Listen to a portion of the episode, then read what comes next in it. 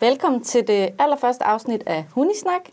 Det er en podcast, der handler om hunde, som navnet måske også antyder. Og jeg hedder Stina, og det er mig, der styrer øh, slagets gang her i podcasten.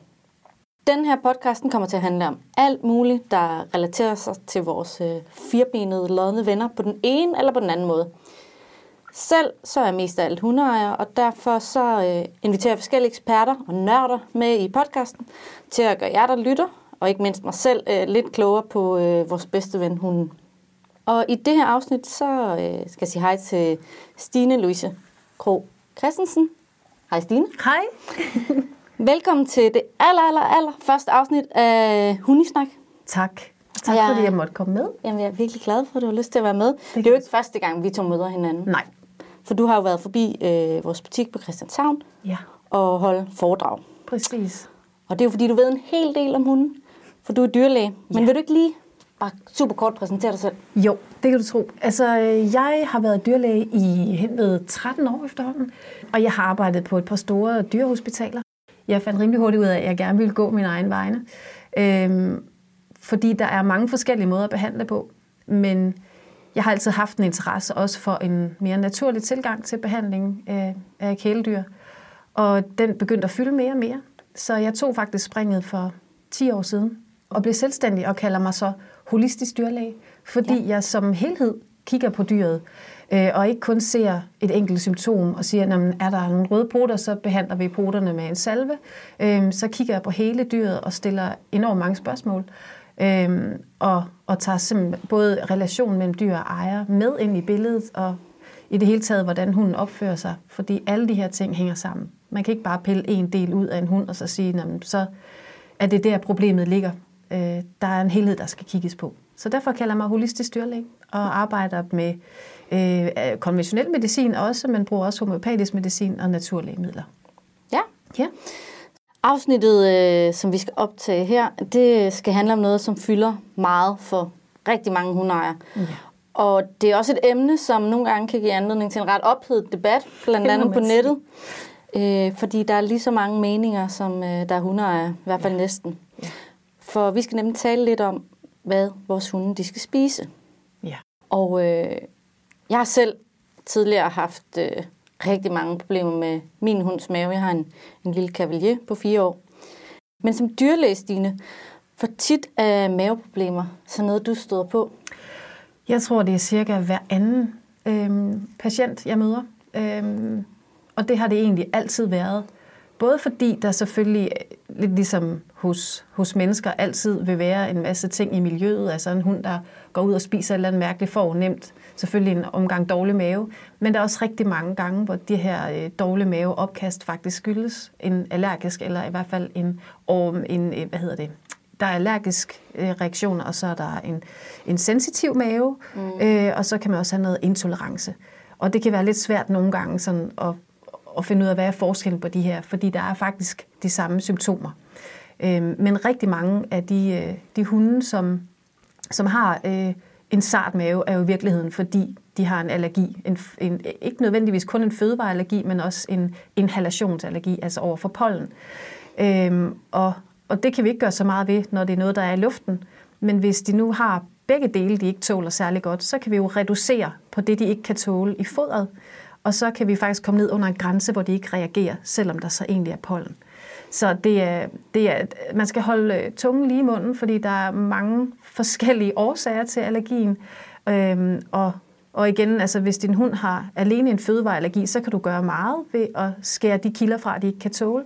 Men hvis det er en, en, en blandingsallergi, så kan det være lidt sværere faktisk, og hurtigere få nogle resultater. Ja. Så det er, øhm, det er et, et problem for, for rigtig mange øh, hundeejere. Ja, og det er et svært problem at sådan løse lige øh, Ja, overnight. Så kunne det selvfølgelig være relevant at se på allerførst, jamen, hvad skal man egentlig se efter, for at se, om ens egen hund trives på det foder, den nu engang får? Ja, jamen altså i første omgang, som dyrlæge i hvert fald, mm. øh, når jeg ser en hund, så ser jeg øh, pelsen. Ser, er det en mat pels, eller er det en skinnende og blank pels? Øh, er det en pels, der fælder meget? Og det er klart, at hvis pelsen er skinnende og blank, og der ikke er specielt høj grad af fældning, så er det et udtryk for i hvert fald det fedtsyre og fedtstoffer, der er i fodret, er, er en, øh, altså har en god kvalitet, og at det pågældende dyr faktisk optager det. Fordi her er dyrene også lidt forskellige. Det er lidt mm. forskelligt, hvilke fedtstoffer de egentlig optager bedst. Og det er derfor, du kan have 10 hunde, der spiser det samme mad, og nogle af dem har en kedelig og mat pels, og nogle har en rigtig flot og blank og skinnende pels.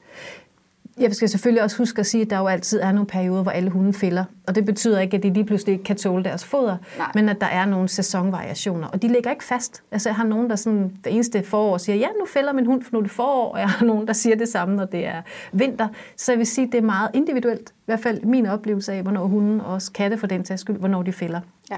Øhm, så pelsen er en ting at kigge på. En anden ting er selvfølgelig også øhm, at se på afføringen. Altså er det sådan lidt for blødt, eller er det nærmest diarré, eller er det meget hårdt? Det skal ja. det jo egentlig helst ikke være.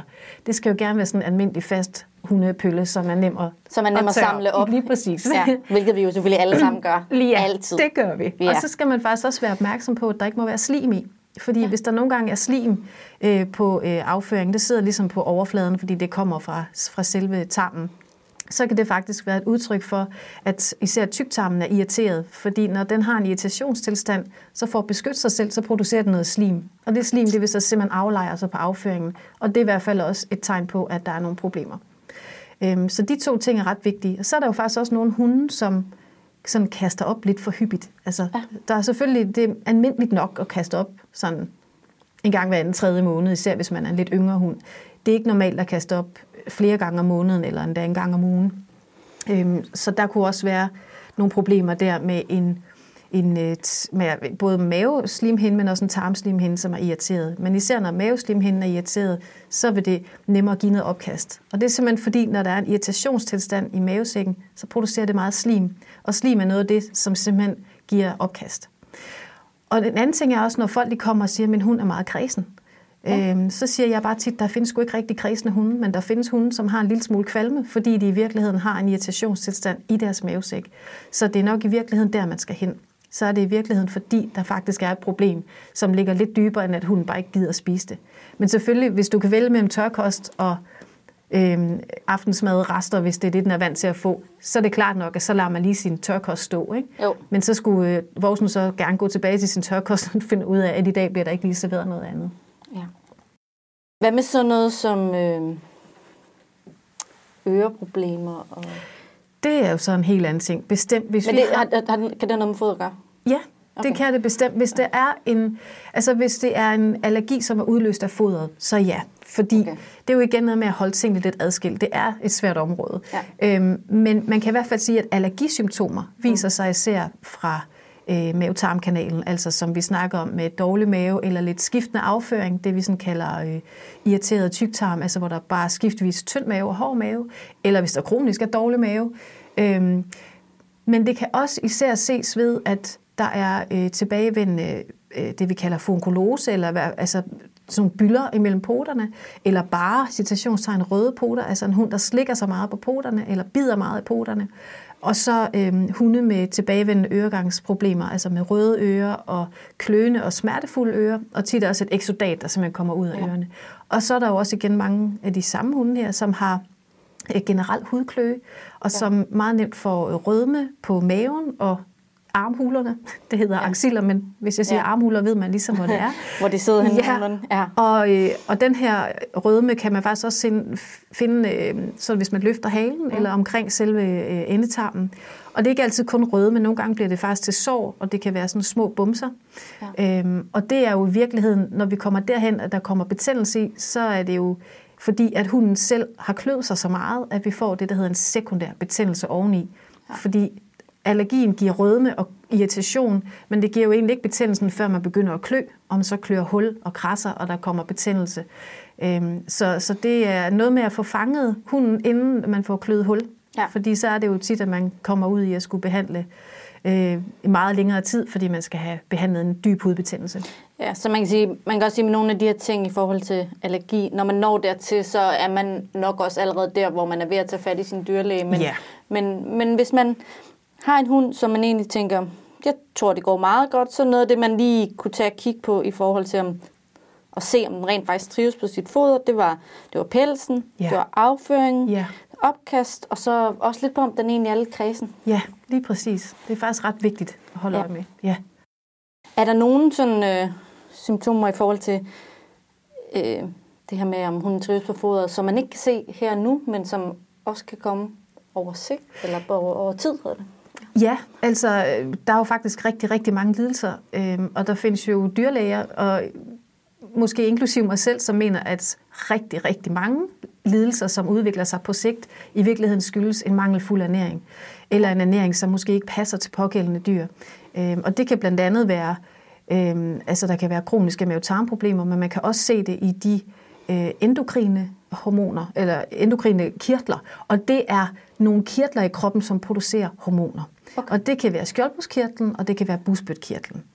Ja. Øh, og det vil så sige, at nogle hunde, og især desværre mange katte også, udvikler sådan med årene øh, sukkersyge, og det kan jo oftest være et problem, øh, det er et rigtig stort problem, øh, men det er et resultat af, vil jeg sige, af, at de ofte har fået for høj kulhydrat i Ja. deres øh, foder, øh, fordi de i virkeligheden slet ikke kan Øhm, de kan ikke bruge alt det kulhydrat. Det bliver faktisk en proces i kroppen, som kan stresse kroppen, altså hvor der bliver dannet, øhm, hvor der er en inflammationsproces, fordi alt det her kulhydrat, det er proinflammatorisk og er med til at, øh, at opretholde en irritation i hele kroppen. Øhm, og så øh, er der jo altså desværre også ret ofte hunde, der får det her, der hedder pankreatitis, eller en bugspytkirtelbetændelse, som både kan være kronisk øhm, og akut, hvor de ja. bliver voldsomt syge med opkast og også ofte diarré. Og det kan altså også nogle gange skyldes, at der simpelthen er for meget fedt i maden. Ja. Men det skyldes også oftest, altså vi ser det næsten kun på hunde, der får forarbejdet mad. Vi ser det faktisk ikke så meget på hunde på barf. Nej. Øhm, men altså, det er ikke for ligesom at Nej, sige, men det er en kæmpe måske en, forskel øh, der, men ja, en, en fin indledning til, til det næste spørgsmål, fordi mm.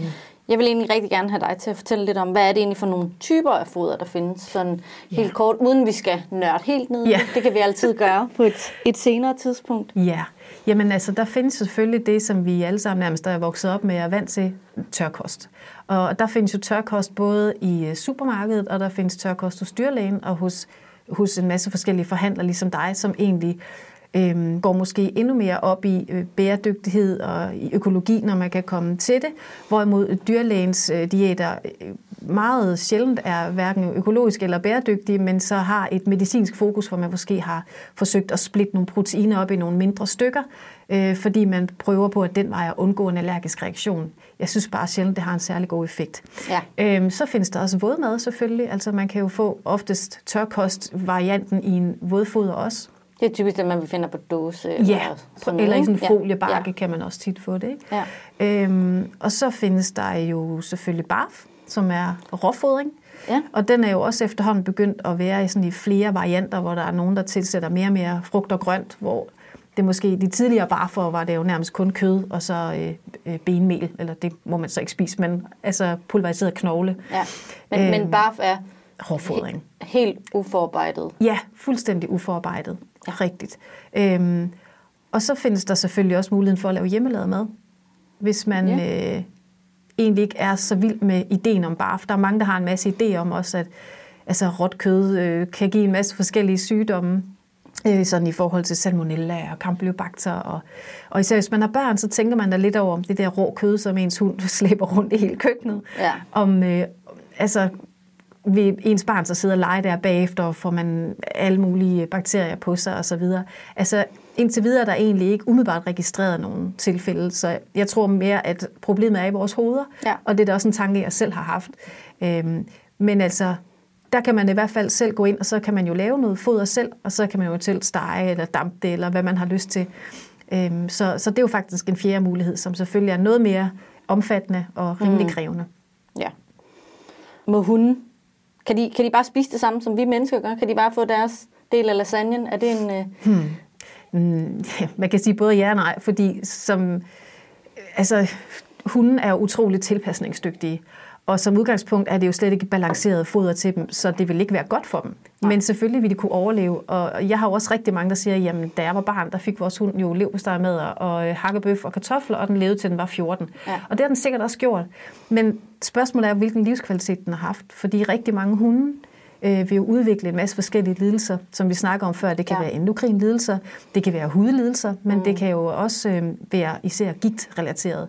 Øhm, og gigt er jo faktisk noget, vi ikke decideret kan undgå, men vi kan sørge godt nok forhale den proces, hvormed de får de her gigtrelaterede symptomer og smerterne, ved at være meget opmærksom på den balance, der er i fodret, både af calcium og fosfor, men også mange af de her antiinflammatoriske øh, urter for eksempel, øh, Ja. eller foder i det hele taget med, øh, altså man kan jo mange tilsætter faktisk også noget rå æble eller øh, lidt broccoli, øh, river nogle gulerødder, altså giver nogle friske ting og nogle blåbær, ja. som er fuld af antioxidanter, fordi antioxidanter er så vigtig en del af at bekæmpe sygdomme i det hele taget. Ja. Øhm, så, så det har bestemt også en, en afgørende funktion. Så ja, altså en gang imellem kan man jo godt give sin hund som et supplement, øh, hvis den ellers får en velafbalanceret diæt. Ja. Kan man jo godt give nogle kødrester. Øhm, men, men man skal bare være opmærksom på, at hun også får alt det velafbalancerede. Ja, Fordi ellers så får du en, man en skal- ratio, som er helt skæv. så man skal mere se det som, at det hvis det er, man synes, den skal have lidt ekstra. Eller, men Præcis. det er mere, måske i virkeligheden for menneskets skyld, Ja. at vi synes, ej, det kunne være lidt hyggeligt, at du også lige fik det her. Ja, Fordi hunde har bedst af foder, der er tilpasset deres ja behov. helt klart. Og øh, det er sådan set ikke, fordi vi skal slå fast, om det er tørfoder, der er det bedste, eller barf, eller hjemmelavet, eller vådfoder for den sags skyld. Fordi det kommer jo rigtig meget an på hundens trivsel, Ja, og det kommer også an på de mennesker, den bor sammen med, hvad der også... Det skal også kunne lade sig gøre Præcis. i, øh, det er meget i vigtigt. hverdagen. Ja. Men noget, som vi i hvert fald kan være enige om, betyder rigtig meget, uanset om det er tørfoder, eller barf, eller hjemmelavet, eller vådfoder, det er kvaliteten Ja. af fodret. ja. Øhm, vil du ikke sige lidt om det? Oh, det vil jeg gerne, fordi det er jo et, et område her, som øh, har været debatteret meget, og som også skal debatteres. Ja. Jeg kan huske allerede, da jeg var øh, dyrlægestuderende, der kom der en stor undersøgelse øh, ud, som sådan en markedsanalyse, hvor man jo netop havde været inde og kigge på billige foder og dyre foder til hunden. Ja. Øh, og man havde konstateret, at det ene foder var lige så godt som det andet. Men hvor man alene kigger på øh, næringsindholdet. Ja. Og der er ingen tvivl om, at uanset om du køber et billigt foder i supermarkedet eller et dyrt, så indeholder de, mange af dem i hvert fald, stort set de samme krav til kulhydrat og til fedt og til protein og også til mineraler og, og vitaminer. Så ja. de over, øh, overholder øh, de krav, der er. Men der er en kæmpe stor forskel på, hvor godt de kan optage det, og der er sørme også en stor forskel på, hvor de forskellige, især proteinet, hvor proteinkilde kommer fra, og hvor godt proteinet er. Ja. Øhm, der er jo stor forskel på, om det kommer fra en, øh, en okse for eksempel, eller køer, der har gået på marker, hvor de har græsset, eller om de har stået i en stald og blevet opfedet med GMO-majs, øh, eller om det er fritgående høns. Øh, så der er jo også i forhold til bæredygtighed og økologi en masse etiske overvejelser, som jeg synes er utrolig vigtige, men selvfølgelig også nogle sundhedsmæssige ja. overvejelser, som er utrolig vigtige at tage med ind. Og jeg synes, hvis man har råd til det, så skal man altid gå efter det bæredygtige og økologiske princip. Det er Ja. klart.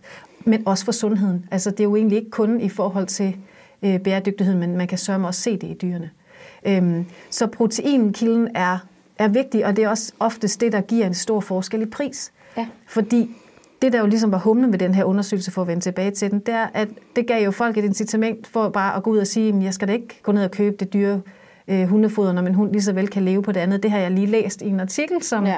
øhm, sådan set er rimelig øh, velfunderet. Mm. Men der er jo stor forskel på, om du måler noget i, øhm, altså i, øh, i et forsøgsøje øh, eller om du kigger på, På- på hunden igennem et helt liv, og du så Ja. kigger igennem, altså kigger på mange hunde igennem et helt liv, og ser, hvad udvikler de så ellers i det hele taget af sygdomme, Ja. øhm, og har det måske en, en relation øh, til det foder, de har fået, og ja, det vil jeg bestemt mene, at det har.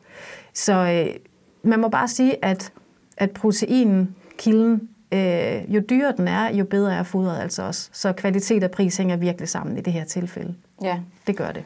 Vi snakker også lidt om, at protein er ikke bare protein. At Nej. Det kan man faktisk udvinde fra mange ting. Ja.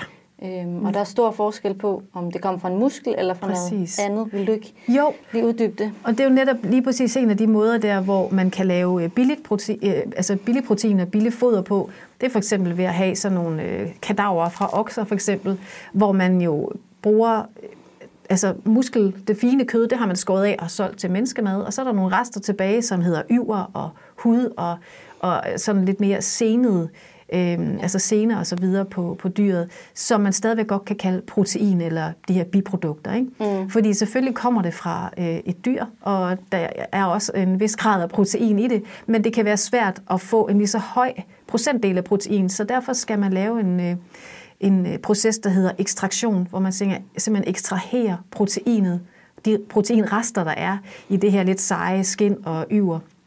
Øhm, og der, det, det er en meget usund proces faktisk, hvor man får dannet en masse stoffer, hvor nogle af dem faktisk er kraftfremkaldende. Så øh, de her varmeprocesser og ekstraktionsprocesser kan øh, i den grad ødelægge proteinet.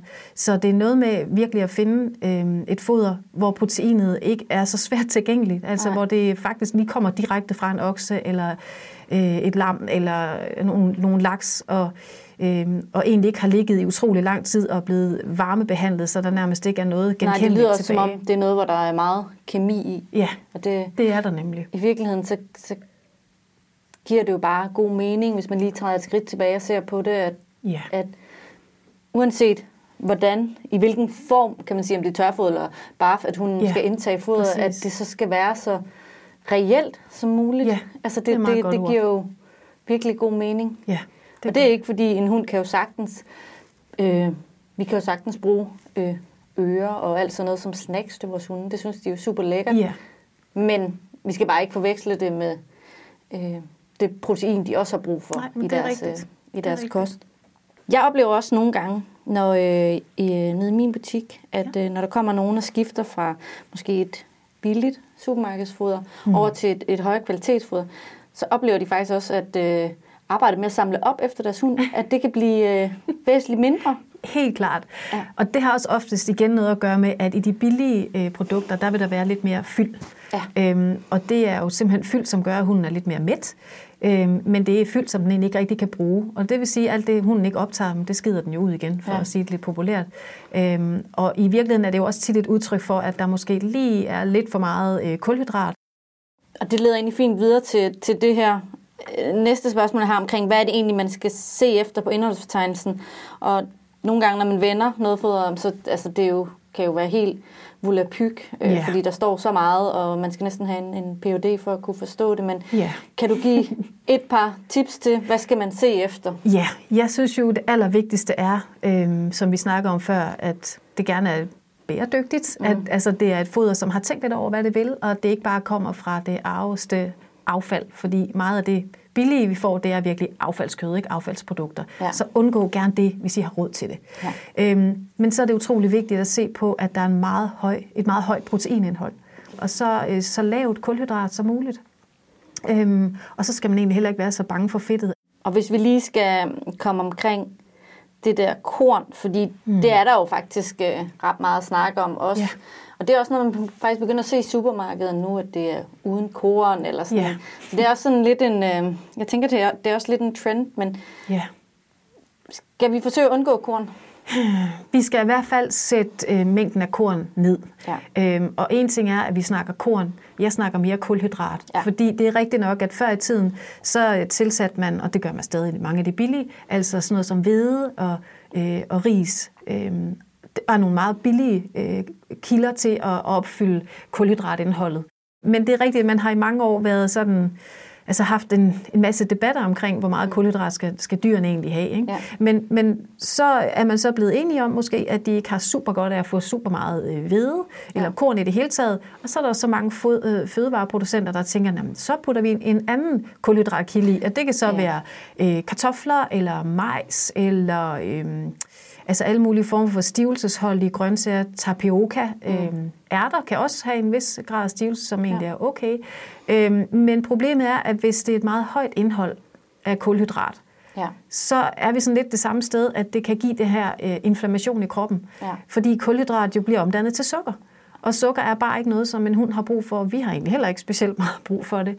Øhm, så, så problemet er simpelthen, at selvom man har, har et kornfrit foder, så har man tit erstattet det med en anden kulhydratkilde.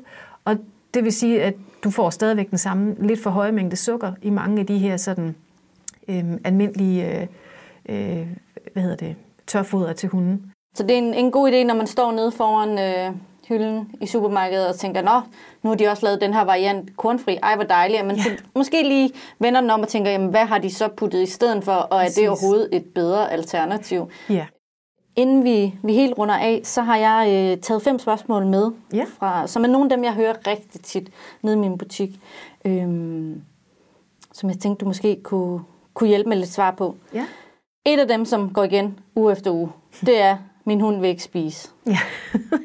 ja. Ja. Og igen, vi kan jo stå med to problemer. Vi kan stå med en hund, som bare er vant til at få super dejlig mad, Ja. øh, og måske endda ovenikøbet får en, hvis man nu har børn, der spilder rigtig meget, og, og det er et barn, der måske er glad for kød, og der ryger en masse, du ved, spejepølse og alle mulige andre gode ting ned, så er det klart, at det vil være det, som dyret foretrækker, fordi det dufter mere. Ja. Problemet med tørkost er tit, at duften udbliver lidt. Ja. Og, og derfor vil en hund oftest søge den mere friske mad.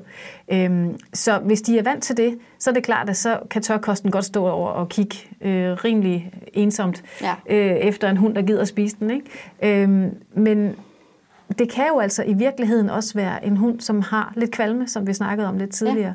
Ja. En hund, som i virkeligheden øh, får et foder, eller af anden årsag har en, en sensitiv øh, maveslimhinde.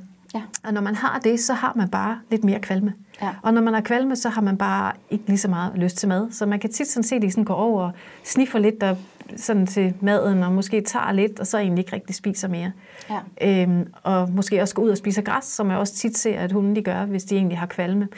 Der er altså også mange hunde, der spiser græs, uden at de har kvalme, men ja. hvor de egentlig bare supplerer med nogle, øh, med nogle mineraler og nogle sporstoffer. Men der er bestemt også mange, som gør det, fordi de simpelthen ved øh, instinktivt, at det fremkalder opkast, og så har det lidt et bedre, for så er de kommet af med den slim, der er dernede. Mm. Øhm, så man skal skelne mellem de her to ting, og det kan godt være lidt svært, faktisk. Ja. Øhm, men altså, hvis nu øhm, man kan få sin hund til at spise med glubende appetit, alt muligt andet end tørkosten, så kan det jo være, at man måske skulle overveje at skifte tørkost, eller man simpelthen skal overveje at supplere med en lille smule. Altså jeg giver tit det råd, at hvis man har en tørkost, som man ellers er glad for, og hvor netop det opfylder alle de krav, vi lige har talt om, at høj protein, lav kulhydrat og gerne bæredygtig i princip, så kan man jo tage eventuelt en teskefuld torskerovn og lige blande sammen med, så dufter der lidt mere, og sådan en bødt torskerovn, den kan holde rimelig længe. Ja. Og det giver et ganske udmærket ekstra øhm, vitamin til, til hunden. Især D-vitamin er der jo i torskerovn, Ja. øhm, uden at der er nogen skadelige stoffer i det. Og selv hunden, som er lidt allergiske eller sådan sensitive i det hele taget, de tåler stort set alle sammen torskerovn. Okay. Så man kan give det lidt mere lugt. Ja. Ikke duft, men lugt. Det er jo dårligere, det lugter. Ja, ja, det er jo bedre, sådan er det jo. Ja. ja, og så er det vel også en, en måske, det har vi i hvert fald også øh, oplevet, nogle af vores kunder, der stor succes med, ikke at lade maden stå frem. Selvom det er tørkost, mm. så ikke lade det stå frem hele tiden, for det kan altså også blive ret kedeligt af at stå Ja. i luften, men, men simpelthen tilbyde hunden det, og så, så ellers så Ja. pakke det i en lufttæt pose, eller hvad man nu har en beholder, sådan så duftene, de duft, der er tilbage i hvert fald, Helt forbliver, klart. og så kan man tilbyde det igen senere. Ja. Og så kan man jo også prøve noget forskellige foder. Som du selv var inde på tidligere. Måske den heller ikke behøver at have det, det samme ja. Hele tiden, men man Ja. kan også godt skifte lidt Det kan man nemlig. Netop for os, altså når en hund den bruger sin lugtesans, så aktiverer den jo simpelthen en tredjedel af sin hjerne. Så det er jo noget, hunden den bruger enormt mange ressourcer på, og faktisk også får meget ud af. Altså det er jo en ja. stimulering. Øhm, så det der med, at det er en kendt lugt hele tiden, det er jo Mm. bare røvsygt for at sige det øh, Ja. rent ud, ikke for en hund. Så derfor kan det være rigtig godt med lidt forskellige dufte. Øhm, så ja, jeg synes det der med at have et par, par forskellige typer øhm, tørfoder stående, hvis det er tørfoder, man fodrer med, det kan være rigtig godt, og så rotere lidt, og så også netop tilbyde, måske putte en lille smule torskerovn i. Øh, eventuelt kan man også få nogle af de der øhm, sådan nogle hanegal øh, kyllinge på steg, Ja. fordi det er jo også igen meget lavallergen, hvis man nu har en hund, der mm. har nogle problemer. Jeg ved godt, at nogen vil sige, at det er et skråplan, fordi så får man aldrig nogensinde sin hund til at spise. Men det her, det er til hunde, som virkelig har svært ved at, Ja. at, at tage deres mad, og hvor man måske har konstateret, at der egentlig ikke er noget galt med dem, men at de bare synes, det er lidt kedeligt, og de vidderligt har brug for den her duftstimulering. Der kan det være udmærket at give sådan en teske fuld af en god paté eller en torskrog. Andet spørgsmål, jeg har fra, fra butikken, det er lidt omkring, jeg både ser det, og folk spørger os til det, Ja. men med overvægtige hunde. Ja, Der, der er mange hunde, som Ja. er lidt for runde. ja, Måske du lige kort vil sige, hvordan kan man egentlig se sådan umiddelbart, at min hund er, er blevet for tyk? Ja, altså øhm, nogle gange kan det være svært faktisk at se, fordi man egentlig er blevet vant til, især Labrador har vi ligesom fået en eller anden holdning til, ja. de er sådan lidt runde og tunge, men det skal de faktisk ikke være. Ja. Man skal faktisk lige sådan kunne øh, ane det, der hedder torntappene. Øh, altså ryggraden, den må man godt sådan lige kunne se de øverste små, ligner sådan nogle små runde, øh, sådan nogle... Øh, forhøjninger, ja. der ligesom er øh, hele vejen ned langs rygsøjlen. Det må man godt sådan lige kunne se, når hunden bevæger sig. Så må man også godt, når man mærker på siden, sådan kunne fornemme ribbenene. Ja. Det skal ikke være sådan, at man tydeligt kan se dem, Nej. men man skal tydeligt kunne mærke dem. Der skal ikke være sådan et fedtlag ud over ribbenene. Nej. Det er sådan en meget god markør, og så skal der selvfølgelig helst ikke være hængebom. Nej, og der må gerne være lidt talje, ikke? Der må meget gerne være talje. Ja. Øh, der skal faktisk være talje. Ja. Øh, og tit og ofte vil man egentlig også komme ud for, at hvis ejeren synes, at hunden er slank, så synes man som dyrlæge faktisk tit, at hunden er en lille smule for tyk. Ja. Og det er simpelthen et spørgsmål om, øhm, at når man ser med dyrlægeøjne, så ved vi, at en hund, der ligger til den slanke eller slankere side, den lever simpelthen sted mellem to og fem år længere i snit, end hunden, som bare er en lille smule overvægtig og meget overvægtig. Så det betyder enormt meget. Men hvis ens hund så er blevet lidt tyk, ja. hvad, hvad gør man så? Hvor skal man skære ned? Og, man bliver simpelthen nødt til at, at lade være med at synes, det er synd for ens hund, fordi ja. det er faktisk et større problem for os, end det er for hunden, når man skruer ned. Ja. Øhm, men hvis man er meget glad for det foder, man har, og hunden tydeligvis også er lidt rigtig glad for det, ja. så kan man faktisk starte med at skære 10, 15, 20 procent ned, alt efter hvor overvægtig ens hund er. Ja. og igen, det er lidt individuelt, så man kan starte med at skrue 15 procent ned, gøre det over 14 dage og se, havde det nogen effekt. Og hvis man så synes, at ens hund den simpelthen lider for meget, jamen så kan man eventuelt prøve at give en guldrod eller et eller andet andet, som de egentlig ikke nødvendigvis spiser, men som de kan hygge sig med, som ja. de kan blive stimuleret af. Ja. Øhm, og også igen nogle, øh, altså nogle gode ben, gerne nogle knogler, nogle ja. af de her revier kan man også bruge, ja. fordi det er, øh, det er underholdning, og det er stimulering, men uden at man egentlig får spist en masse. Ja. Så igen her, det er op med proteinet, ned med kulhydratet, og så selvfølgelig også det overordnede kalorieindtag skal jo minimeres. Ja, og der er man nok også lige nødt til at kigge sig selv i spejlet og sige, ja. det kan godt være, at jeg skår ned på hundefodret, men hvad med alle de andre ting? Og så er der ting? godbiderne, ikke? Ja, ja, og skal smager den også lige ostemaden og alle ja. de der ting. Det er, jo, ja. det er jo nok der også, det er rigtig meget. Rigtig tit er det lige præcis. Ja, men ja. det kan det bestemt være. Øhm, så det er ret vigtigt, at man, når man kigger på sin... Øh, på sin tørkost, og man har en bære, man fylder op til mm. 200 gram, eller hvad ens hund nu skal have, at man så trækker noget fra, ja. hvis man netop giver mange gode bidder, ja. øh, og hvis øh, den også tit lige får resterne af ostemaden og så videre. Ja. Meget vigtigt detalje der, ja. ja, og man også ligesom overvejer, hvad er det for nogle godbidder, ja. den får, for der kan være altså, rigtig mange kalorier i. Ja, det kan øh, Så man, man måske også vælger nogen, hvor der er færre, eller nogen, der er mindre, ja. eller, fordi selvfølgelig skal man også have mulighed for at træne sin hund. Det er Helt jo, klart. Altså, men igen, det at bruge bare ren kød, altså mm. ren tørret kød af en eller anden øh, art, vil være rigtig, rigtig godt. Ja. ja. Godt. Et tredje spørgsmål, som øh, jeg også oplever fra tid til anden ja. øh, nede i butikken, det er øh, hundeejere, der kommer og fortæller, at øh, de har været til dyrlægen, måske bare et rutine-check-up, og så har dyrlægen spurgt, hvad er for noget foder får de, og så når de svarer, øh, og de giver deres øh, hund et for eksempel et tørfoder med højt proteinindhold, mm. så øh, udtrykker dyrlægen bekymring for, at, at det er for højt ja. øh, proteinindhold. Ja. Jeg synes ikke det her med øh, allergi over for protein. Jeg tror ikke på den. Nej. Det gør jeg simpelthen ikke. Og valpe må gerne få protein. De skal have protein. Det vigtigste for valpe er, at man kigger på calcium-fosfor-balancen øh, i forhold til øh, deres øh, knogler og deres sener og brusken, som skal udvikles. Ja. Og især de store hunde må de jo virkelig ikke vokse for hurtigt, fordi vi kan resultere, det kan resultere, at de får... Øh, en dårlig knoglestruktur, fordi knogler de vokser i nogle brusklinjer. Ja. Øh, og, og hvis det går for hurtigt med at vokse, men så har de sådan nogle lidt bløde knogler, som endnu ikke, øh, hvor kalken ikke er gået ind og har gjort knoglerne stive, men hvor man simpelthen har sådan nogle bløde punkter, så de kan få nogle brud, og det giver nogle store problemer. Ja. Øh, så, så det er faktisk calcium-fosfor-balancen, som er vigtigere at se på. Og ikke så meget protein. Og så Nej. tror jeg, at vi, øh, vi må tage et afsnit senere, hvor vi ja. dykker lidt ned i det her med allergi, fordi det er, det er et kæmpe område, et kæmpe område ja. og et kæmpe problem for ja. rigtig mange øh, hundeejere. Ja. ja.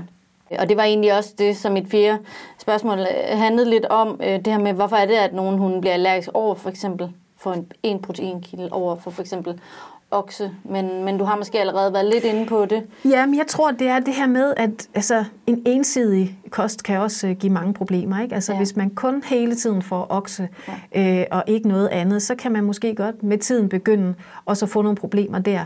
Øhm, fordi at hunden jo egentlig også er, er lavet til at skulle rotere sin diæt lidt mere, altså få nogle forskellige proteinkilder. Det kan faktisk være rigtig godt. Og især hvis man allerede er i gang med at udvikle en fødeallergi eller en fødevareallergi, Ja. ja. så kan det give rigtig meget mening, at man roterer, fordi så når man ikke at fremkalde de her øhm, inflammationsprocesser og allergiske reaktioner i kroppen, øh, hvis man sådan skifter Nej, øh, nej. foder, øh, i hvert fald proteinkilde, sådan et par gange om ugen. Et sidste spørgsmål, øh, jeg lige har taget med her. Øh, tilskud. Ja. Er de nødvendige, eller en god idé, eller... Jeg vil sige, det er igen et spørgsmål om at kigge lidt på sin hund og se, um, altså er der, øh, er der en tendens til måske, der er meget tørre poter, øh, Mhm. at trædepoderne, eller trædepuderne virker de udtørret, så kan det jo være øh, en god idé, at man måske øh, kigger lidt på, øh, på igen protein, men også lidt på øh, calcium-fosforindholdet. Ja. Øhm, så der kan man nogle gange skulle gå ind og give nogle spormineraler. Mm. Øhm, der kan også være et problem i forhold til, at man synes, at pelsen er lidt mat. Ja. Øhm, men at ellers afføringen ser fin ud, og der er klare øjne og klare, øh, fine lysrøde slimhinder, men der mangler lidt i forhold til øh, matheden. Ja. Eller at der er for, den er for mat, mangler noget i forhold til en blank pels. Så der kan man så gå ind og supplere med en god olie. Øhm, og det, øh, der er jo også igen rigtig mange holdninger til, hvad en god olie er. Ja. Øhm, og nogle gange må man simpelthen prøve det af. Øhm, og, ja. og så se, jamen altså, begynder pelsen at se mere blank ud og, og, og reducere det fældningen, så har det været en olie, som, som hun har kunnet optage rigtig, rigtig godt. Ja. Øhm, så, så igen, det er lidt individuelt, fordi faktisk så er alle hunde fuldstændig individuelt, ligesom vi er. Der er nogle biologiske forskelle, også selv inden for racerne, Ja. øhm, hvor man jo bare altid må, må vise de hensyn, altså og, og, Jo, og- og fodre forskelligt. Ikke? Og der kan jo også være noget i forhold til for eksempel hunde, der har været meget syge Ja. som valpe, Ja, fordi tarmfloren jo allerede bliver påvirket rigtig meget ja fra der. Helt Øh, klart. Og Helt det er jo klart. egentlig noget, de kan døje med Det kan de. hele livet. Ja, det kan de. De, de kan jo faktisk, øhm, altså det er noget, man kalder dysbiose, altså ja. hvor der ligesom er en skævvridning af tarmfloraen. Øh, og det er jo også derfor, at mælkesyrebakterier er blevet så udbredt, både blandt mennesker, men bestemt også øh, til dyr, fordi de kan være med til at forsøge at afbalancere og, og få tarmfloraen tilbage på, på et øh, sundt niveau. Ja. Øh, så det kan også være et, øh, et supplement, man kan give, som kan faktisk have ret profund effekt i virkeligheden. Fordi man siger jo tit, at, at øh, altså hele vores immunsystem, det sidder faktisk for en stor del i tarmsystemet. Så hvis du har et godt tarmsystem, så har man faktisk også ellers en rimelig sund hund. Øh, men et, et øh, svækket tarmsystem kan jo simpelthen give sig udslag i alskens øh, lidelser. Så det er ret vigtigt, at der er en god og en optimal funktion af tarmsystemet. Ja. Og lige til, til at slutte af på, så skal jeg bare lige høre, hvad, hvad spiser dyrlægens egen hund egentlig? Ved du hvad, hun er simpelthen over på fuldstændig hjemmelavet mad. Jamen, øh, det, lad det være afslutning på det aller, aller første afsnit af Hundesnak. ja. øhm, jeg håber, at øh, jer, der lyttede med, er blevet lidt klogere på det hele. Det er i hvert fald øh, meget selv. Øh, I er meget velkommen til os at øh, skrive til os, enten på Facebook eller Instagram på hundeshop.dk, hvis der I har nogle, øh, også nogle forslag til temaer, vi skal tage op her i øh, podcasten. Det kan selvfølgelig være noget, der er dyrlægerelateret, men det kan også handle om adfærd eller noget mere generelt om det her med, med livet med hund. Ja. Og så øh, høres vi snart ved igen.